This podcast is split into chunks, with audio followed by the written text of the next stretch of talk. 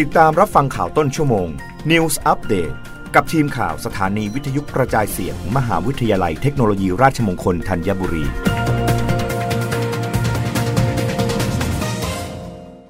รับฟังข่าวต้นชั่วโมงโดยทีมข่าววิทยุราชมงคลธัญบุรีค่ะ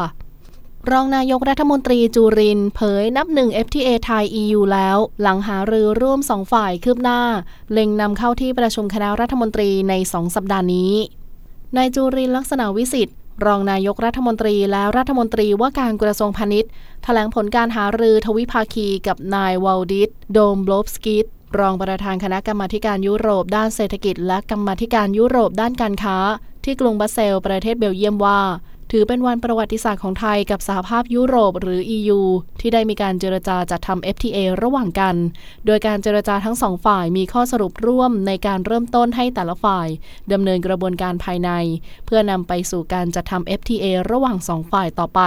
ซึ่งถือเป็นครั้งแรกที่ฝ่ายการเมืองของทั้งสองฝ่ายประชุมและแสดงเจตจำนงร่วมกัน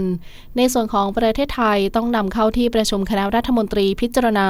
ให้ความเห็นชอบ โดยตั้งใจจะเสนอเข้าคณะรัฐมนตรีให้ได้ในอีกสองสัปดาห์นี้ เนื่องจากทาง EU จะเร่งดำเนินกระบวนการภายใน ในการขอคำรับรองจาก 27 ประเทศสมาชิกให้เสร็จโดยเร็วเช่นกัน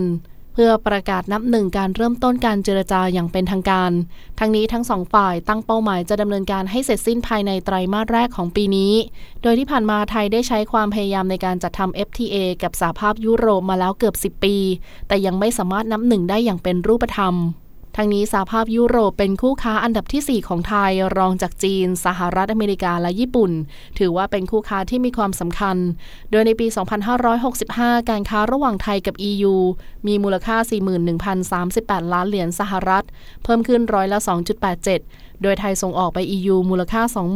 22,794 ล้านเหรียญสหรัฐ เพิ่มขึ้นร้อยละ 5.17 หากกระบวนการทั้งหมดเป็นไปตามเป้าหมาย ไทยจะเป็นประเทศที่ 3 และถ้าประสบความสำเร็จ ไทยจะมีการตลาดที่ได้เปรียบคู่แข่งจากประเทศอื่นๆ เพิ่มขึ้น 27 ประเทศ และจะเป็นแต้มต่อทางการค้าให้กับไทย รวมถึงการสร้างเงินสร้างอนาคตให้กับประเทศต่อไปด้วย